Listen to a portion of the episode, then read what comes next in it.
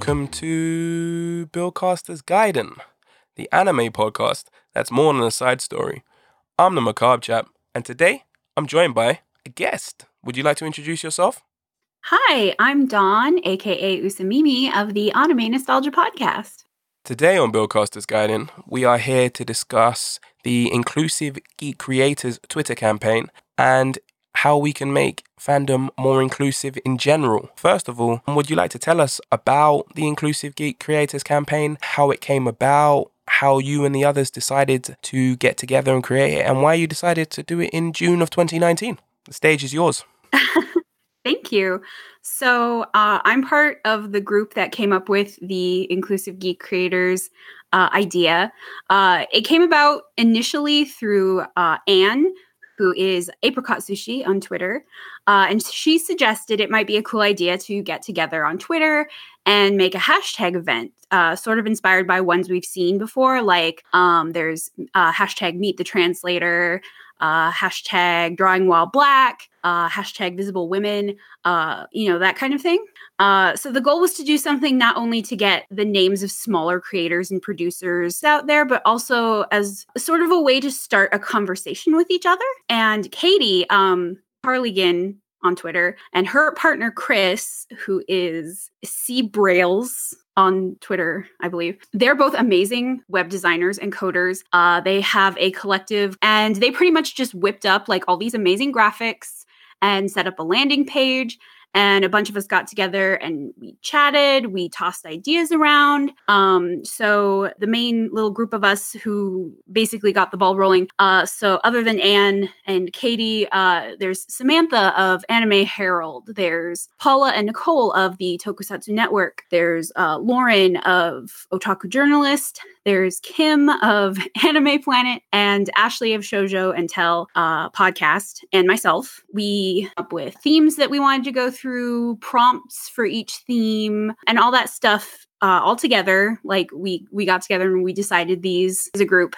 So we came up with the idea in the hopes that it could help people in all sorts of areas uh, on Twitter Connect because like if you look at all of us uh this little group that we came together with uh we all come from various corners of the internet mm. uh some of us are more like doing like news or reviews some of us are writers uh some of us make videos or we're podcasters or whatever uh, so I feel like the event kind of reflects that. It's basically open to like, you know, the content on the internet. So even if you're like a cosplayer or a fan artist or a blogger or a toy reviewer or a knit pattern maker or whatever. Um, we wanted to make everyone feel like they could participate uh, in this thing. It wasn't just like just like one sort of like fandom or whatever. We wanted to make it open to anybody, basically. Sure, sure. That sounds pretty awesome. I mean, it just so happens that most of the creators within Inclusive Geek Creators come from like the anime fandom. Um, I don't know if that's a coincidence or something, which is pretty cool. That's kind of like how we all met. Oh, okay. Was like we all are kind of like you know anime nerds to varying degrees. um, but like we want to make sure like you know it's not just anime. Like you could no, do like course. whatever you want, basically. No, because I noticed um, Paula Bianca is in there, and she's the founder of the Tokusatsu Network. Um, and when I found out that the creator of the Tokusatsu Network was a woman of color, I was just like, whoa, that is dope. Yeah. Yeah, we wanted to reflect that, you know, we're kind of an inclusive little group and we wanted to like spread that out, like, because, you know, fandom and nerd and geek stuff is for everybody. It's not just for, you know, a select few. Anybody yeah, should be course. able to enjoy whatever. Um, like Sam, she's a trans woman, like you know, and uh, uh, like members of our the little group that we've started. Uh, some of us are also queer, yeah. uh, you know, on the LGBTQIA plus spectrum. Sure. So wanted to be open to everybody because you know there are still in the year 2019 there are still people out there who are like, oh we want to make this whatever fandom gatekeepy is humanly possible and you can't be in here and you can't be in here and you can't be in there which is ridiculous. Like you can like whatever you like. Don't let anyone tell you otherwise. And that's one of the reasons that we thought it would be good to like get this out there because there's a lot of people out there making like really cool stuff. So uh, you know, people like me, I have like a fair amount of Twitter followers. Like if I retweet some people, like they get more eyeballs on their stuff, and that's you know good for everybody. Absolutely. Um, also, I had no idea that the founder of Anime Planet was amongst you guys. Like, I used that website like extensively for a while now to like look up anime recommendations. Like, their anime recommendation section is peerless, like, it's incomparable. I don't know what algorithm Kim is using that generates recommendations, but based upon your anime list, it will generate recommendations for you. And it's just, it's ridiculous. Like, Anime Planet is ridiculously important to me anyway. Uh, I wasn't really familiar with Anime Planet until like a couple years ago, but now I'm like, God, why don't more people use this? This website is fantastic. Yeah, Anime Planet is fucking fantastic. I read Anime Herald pretty often, and I had no idea that its founder was um, a trans person, so that's pretty cool as well. Yeah, Samantha is great. She is such a hard worker, and Anime Herald is a great, great, great website. She works herself half to death uh, making that site. I can't imagine. I've seen the amount of work um, that is put into Anime Herald, the care that's taken with the journalism, like the quality of the journalism. Like there was even an article there in Anime Herald about anime conventions in the United Kingdom. I was like, what? Wow. Because obviously, uh, by my accent, I'm sure you can tell I'm from the UK. So seeing that in Anime Herald when no other major um, anime publications on the other side of the Atlantic are covering that is just ridiculous. And it speaks to the like passion that goes into Anime Herald. Yatta-Tachi to shout out. Sorry, who runs Yatta-Tachi? Uh, Katie. Katie Castillo, that's it. Yatta-Tachi is also another great website, and one of my Twitter mutuals who I am quite fond of, uh, Grant the Thief of Blade Licking Thieves, he is an affiliate of Yatta-Tachi. Yatta-Tachi is a great platform as well. Sorry, sorry about me like fanboying over all the work of the individual creators. No, no, no. Uh, Grant's a mutual friend of mine as well, and um, I'm really glad that he was able to find a place to like throw his stuff up because I feel like he's doing pretty good work too. Everyone on Yatta-Tachi does pretty great work, honestly. Yeah. but I might be kind of biased because, like I said, I know a lot of people who work there. So, uh, but I think they're all doing great work. Yeah, yeah, yeah. So, in terms of inclusive geek creators, do you want to talk a bit more about like the themes that you have during the um, separate weeks of June? So, like the first week, the second week, the third week, and the final week. Sure. So the first week of June, we did introductions. So that was basically sure. a way to get people to get their names out there first and foremost and kind of talk about like what they do and how they do it. Uh, the second week was workflow, where we talked about, you know, how do you make time to do these projects that you do? Uh, what do you use to make the projects that you do? Um, to try to help get like, you know, tips and maybe get conversations going on people who are like, oh, I'm interested in this like do you have any advice for me you know just to get people talking with each other this week that just started on June 17th while we're recording, this week will be all about inspiration. So we talk about what kind of things inspire you to make the work that you're doing, um, how you keep the inspiration going, you know, how do you fight like creative roadblocks and things like that. And the last week of June, we're going to be talking about our future goals. Uh, so, things that you're looking forward to, things that you want to accomplish in the next month, year, five years, 10 years, anything, just basically looking towards the future. Okay, that sounds really, really, really dope. The entire campaign in general sounds really, really, really well thought out and crafted. You guys must have been planning this for a while, one would imagine. Yeah, I think we originally had the idea like near the beginning of the year, I think around January or February. And the original goal was to actually have it in like March or April, I think. But all of us were so busy and swamped with things uh, in the springtime. So finally, we just put our foot down and right, we're like, right. okay, we're going to start it in June. And we didn't start it in June because at first we were like, well, is that going to work with everybody? Because it's the beginning of summer. It's also Pride Month. But, like, in a way, I feel like that works really well because uh, in the summer, people are thinking about like uh, summer vacation. Some of us have a little bit more free time, not all of us, but some of us and um and pride month like kind of works because we're trying to be more inclusive so it's a great way of like you know folks in the lgbtqa plus community like if you're making stuff out there we want you to like talk about it we want to share it with people because some of us are in that circle as well you know there's a lot of overlap One hundred percent. I think Pride Month is a really, really good month to um, hold it in. To be perfectly honest, it was totally not planned that way, but it just happened. So, like, I kind of think it's it's kind of great, honestly.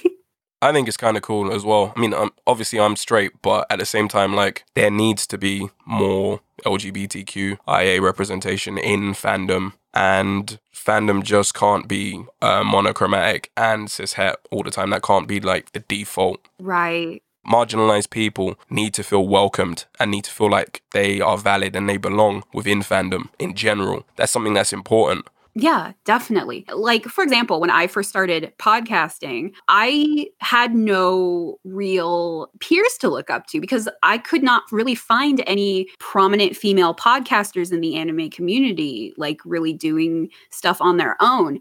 I mean, there was plenty of women who were like part of a group or a co host or whatever, but I couldn't really find at the time anyone doing like their own shows or something that was like completely female oriented or so I basically just had to do everything that I wanted myself, which was fine, but I assumed that like nobody would care or that you know maybe my friends would listen to it. And i was like well that's fine because i'm really just doing this for myself. I'm not really going out there with big dreams of uh, becoming like some big shot podcast or anything. Um so when people found me and were like oh my god this was like the podcast i've been waiting for i was really shocked. But that told me that there was a need for like more female podcasters out there talking about anime or manga or whatever because the podcasting sort of community is saturated with, you know, just dudes, to be honest, which is, you know, it is what it is. Like, even now, there's more female podcasters out there, which is great, but we could still use more. We could use not just female, but like trans and non binary folks as well.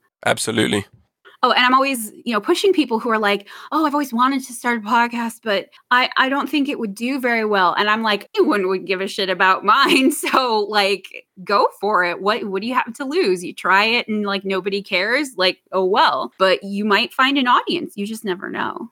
Yeah, absolutely. Um in terms of podcasting, especially like the anime podcast landscape, it is very, very straight, white, and male. Like we're allowed to say that. I'm a black man. Um, I'm a black autistic man, and um, within the mecha anime fandom specifically, there's not really many people that look like me, especially in the mecha anime fandom. Like if you go to the M board on 4chan or go to like MAHQ or any other forums or just even looking on Twitter, like the majority of the Western Gundam fandom, the majority of the Gunpla reviews reviews on YouTube are very much straight white male. And so, like, me and Sentai 5 started Buildcasters because we wanted to bring some, I know, color, as it were, to that fandom. And in terms of um, women podcasters, there is nowhere near enough. Like, just in general, especially within the anime fandom. I know you said, like, there's more now, but it's not enough. It's really, really not enough. There's more, but it's because, like, when I started, there was, like, basically none.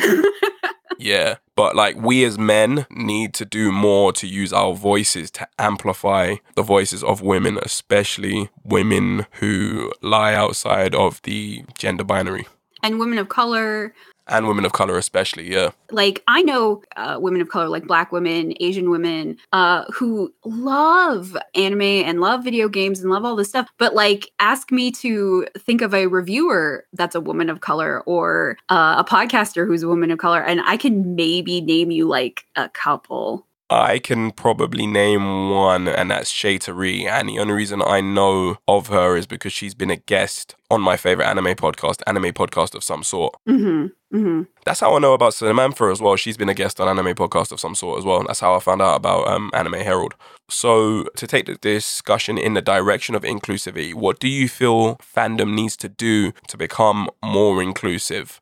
Well, that's it's so hard because like I can tell you like seek out, you know, people who aren't like you and stuff like that, but it's still hard because you still have to like find them. And if they're not there, you know, it's so much easier to just go to what you know, which is like like you were saying earlier, the default, which is just like the plethora of straight white folks that we have working on stuff, which is not to say that they're bad if you're only consuming like reviews or media from one perspective, then you're missing out on the perspective of so many other creative writers, artists out there that are doing things different and so wildly creative and interesting. Because, like, I know so many people who basically just stopped doing social media or projects because they were like, you know, I tried getting my name out there and I tried doing this and I tried doing that, but nobody cared because I wasn't the default.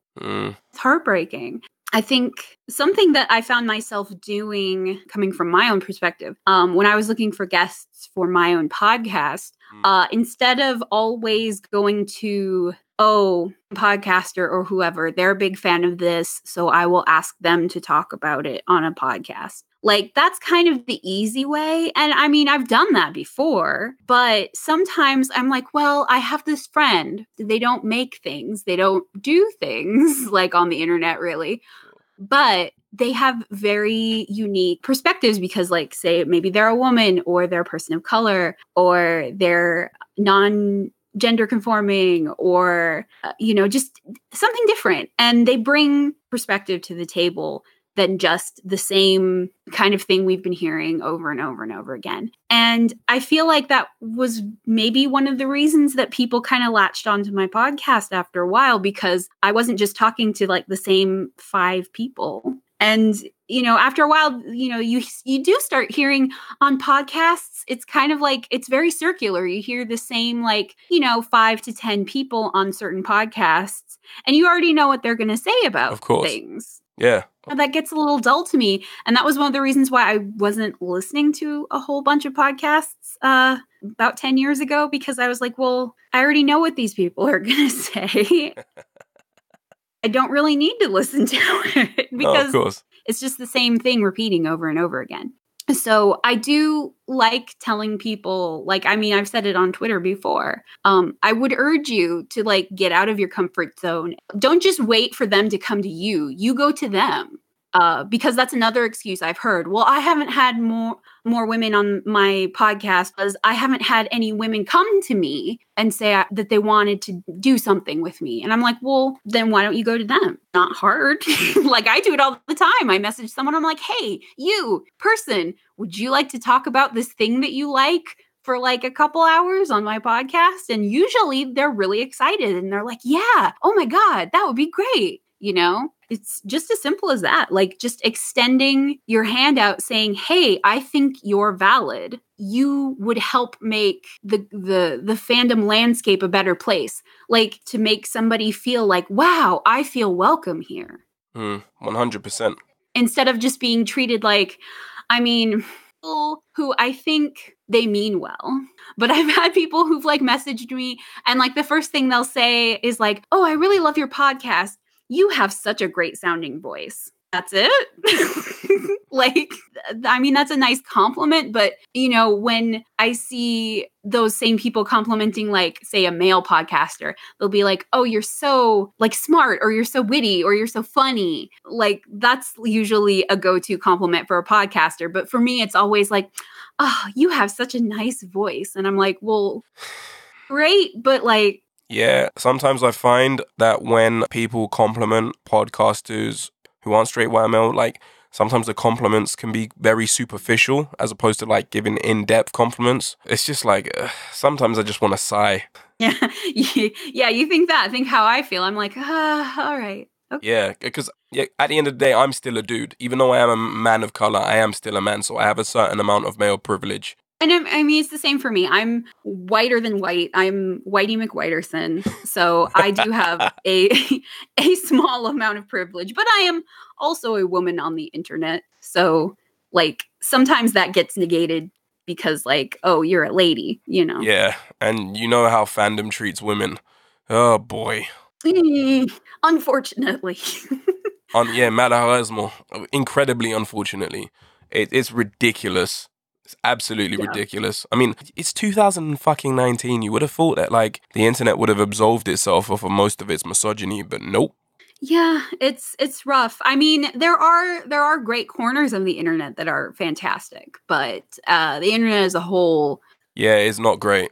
It's not great. To still work on. And I feel like, you know, doing stuff like this, like just barely participating, I feel like just showing people that you are participating in things like this in a greater conversation is like baby steps because like if someone sees you doing this, they're like, "Oh, do this too. Maybe I should be making my space, my nerd space, a more inclusive space." Like, you know, maybe it has people like pause for a moment and they're like, "Am I reaching out to others and saying that it's okay, that I'm an ally, that I will do my best to like stand up for you and make sure you feel included as well?" But yeah, what you were saying is 110% valid. I think it needs for men and specifically straight white men to be less prone to gatekeeping as well. Like let people in. Not that mm-hmm. like you hold the keys or anything. Like us marginalized peoples are very much capable of speaking truth to power and building our own inclusive spaces. But at mm-hmm. the end of the day, straight white men do hold most of the cultural currency within geek culture, unfortunately. That's just the way that society is structured because we live in a white supremacist patriarchal society. And what we need is co conspirators to allow us into that space so we have as much cultural currency as they do.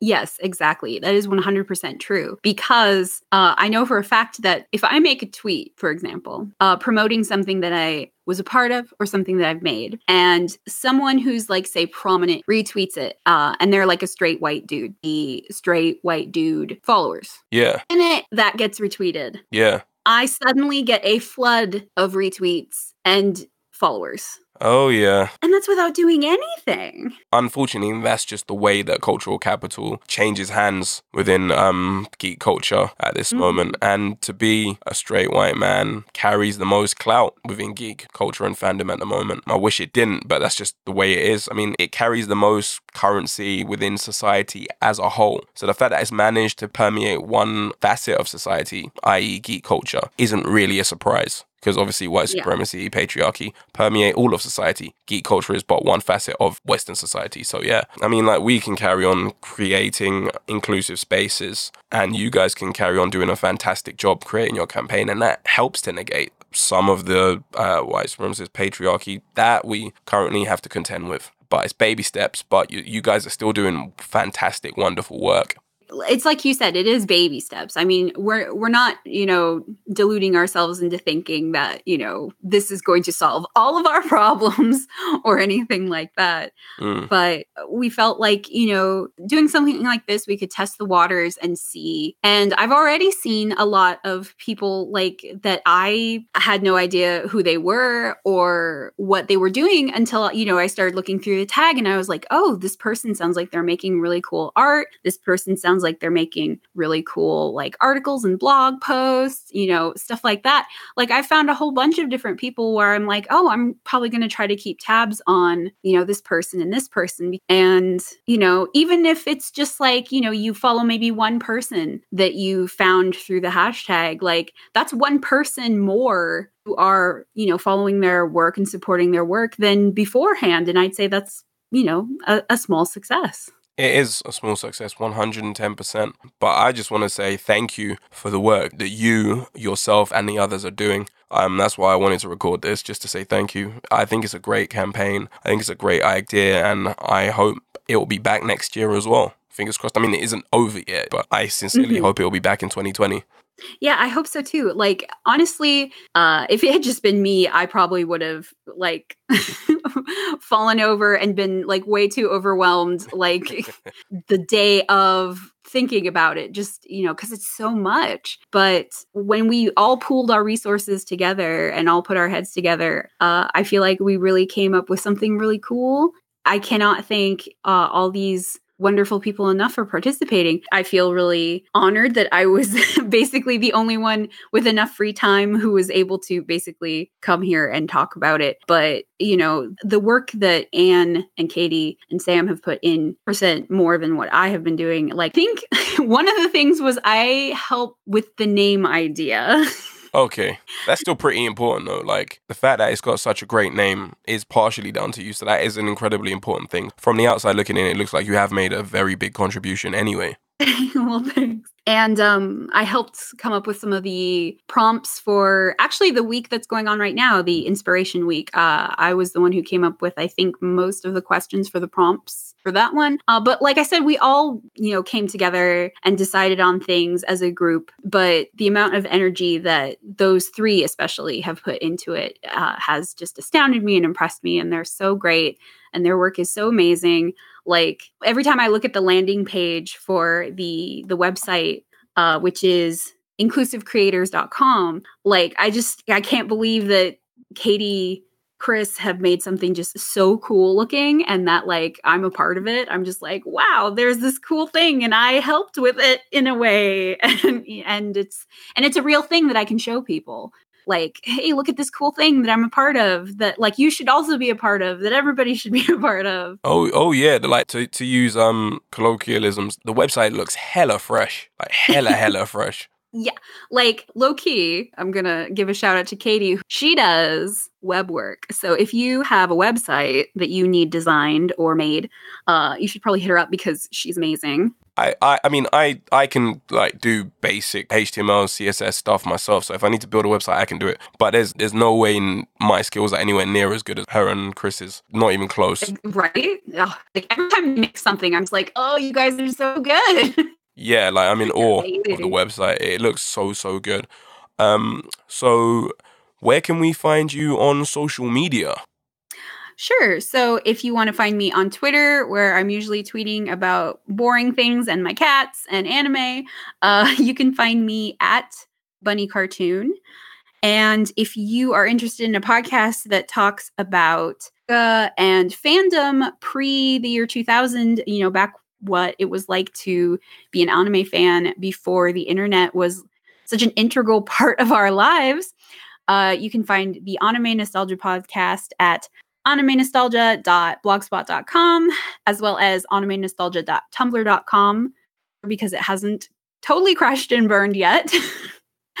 um, and also, you can find the podcast on pretty much any podcast app. Uh, uh, just do a search for Anime Nostalgia Podcast, and it's usually there.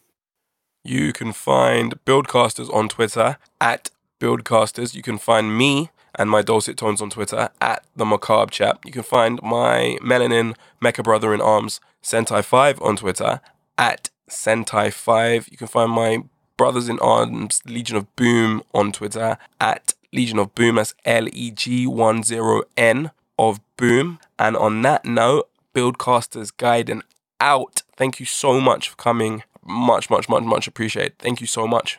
See ya, guys.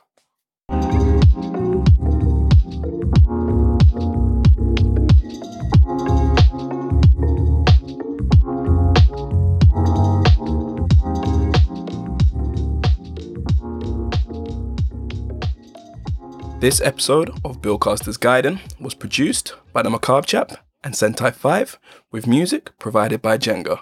Battle, Battle ended. ended. Battle ended.